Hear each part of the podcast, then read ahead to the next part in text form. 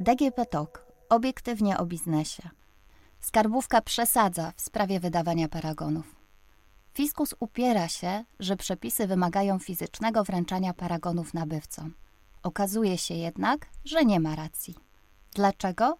Posłuchaj nowego podcastu o tym, jak do obowiązków sprzedawców podchodzą sądy administracyjne.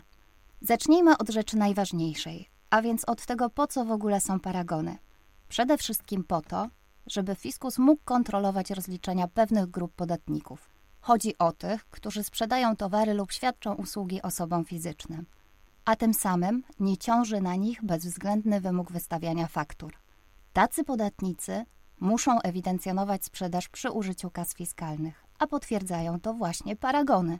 Skarbówka od lat przekonuje, że każdy z nas powinien wziąć ten dokument, by mieć pewność, że zapłacone w cenie towaru lub usługi VAT nie trafi do kieszeni nieuczciwego sprzedawcy, tylko zostanie odprowadzony do budżetu Skarbu Państwa. Prawda jest jednak taka, że większość klientów nie dba o paragon, ale nie o tym akurat chcę mówić. Bardziej interesujący wydaje mi się problem, z którym aktualnie borykają się sprzedawcy. W czym rzecz? Już tłumaczę. Chodzi o to, że zgodnie z obowiązującymi przepisami są oni zobowiązani wydrukować paragon z każdej sprzedaży i wydać papierowy dokument nabywcy. W przepisach nie doprecyzowano jednak, na czym owo wydanie wydrukowanego paragonu ma polegać. I tu jest właśnie pies pogrzebany.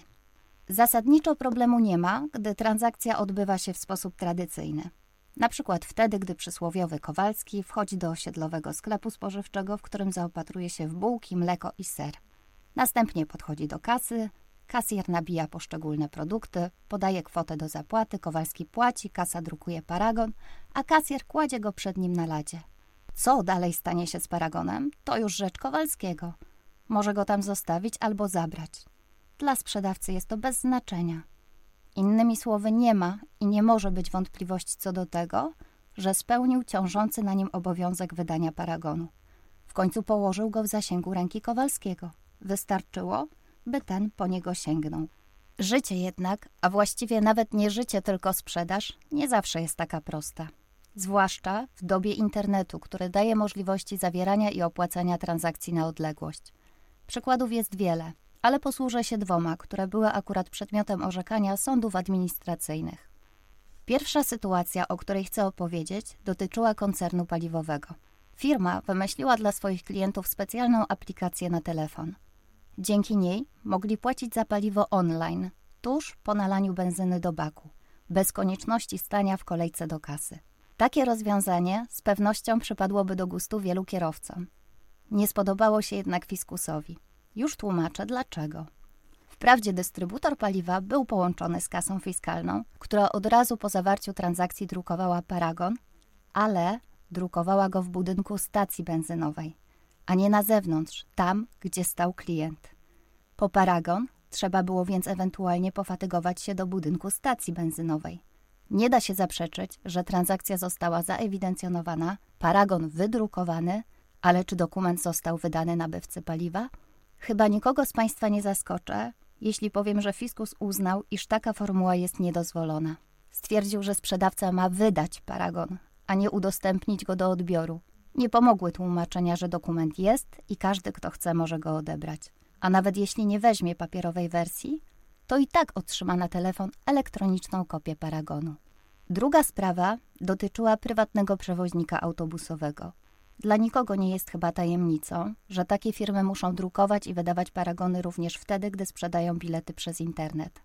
Rozwiązanie to jest dla nich krzywdzące, bo na przykład do biletów lotniczych, kolejowych czy miejskich nie trzeba drukować paragonu nawet wtedy, gdy sprzedaje się je w okienkach. No cóż, nie pora o tym dyskutować, tak po prostu jest i trzeba to przyjąć za pewnik. Nie ma się jednak co dziwić, że PKS miał poważne wątpliwości, jak ma wydać klientowi papierowy paragon, gdy bilet jest kupowany, opłacany i ściągany przez internet. Gdyby firma wysyłała go pocztą, to problemu by nie było. Po prostu włożyłaby dokument fiskalny do koperty wraz z biletem. Ale co zrobić, gdy koperty nie ma, a przepisy nie pozwalają wystawiać paragonów elektronicznie?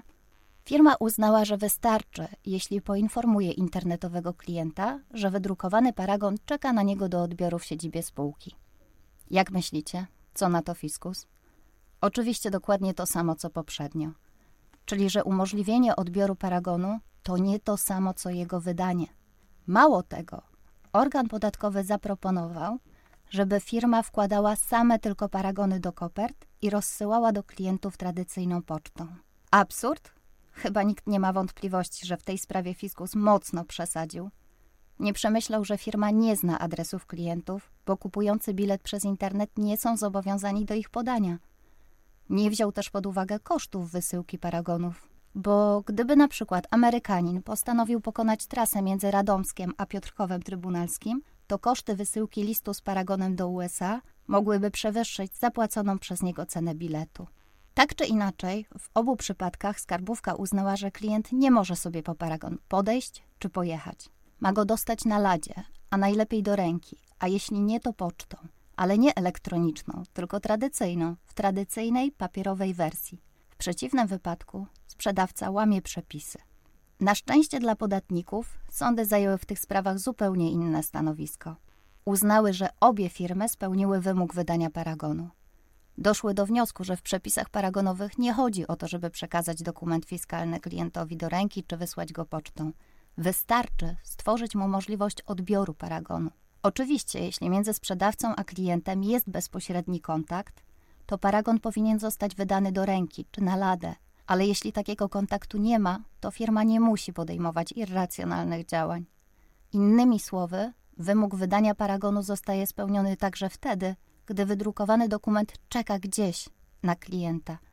I tym gdzieś może być właśnie budynek stacji benzynowej albo siedziba prywatnego PKS. Innymi słowy, zgodnie z orzecznictwem sądów, życie może być prostsze, bo w przepisach paragonowych chodzi przede wszystkim o to, żeby dowód zakupu został wydrukowany w momencie sprzedaży i bez żądania nabywcy. A czy klient go odbierze, czy nie, to już jego sprawa.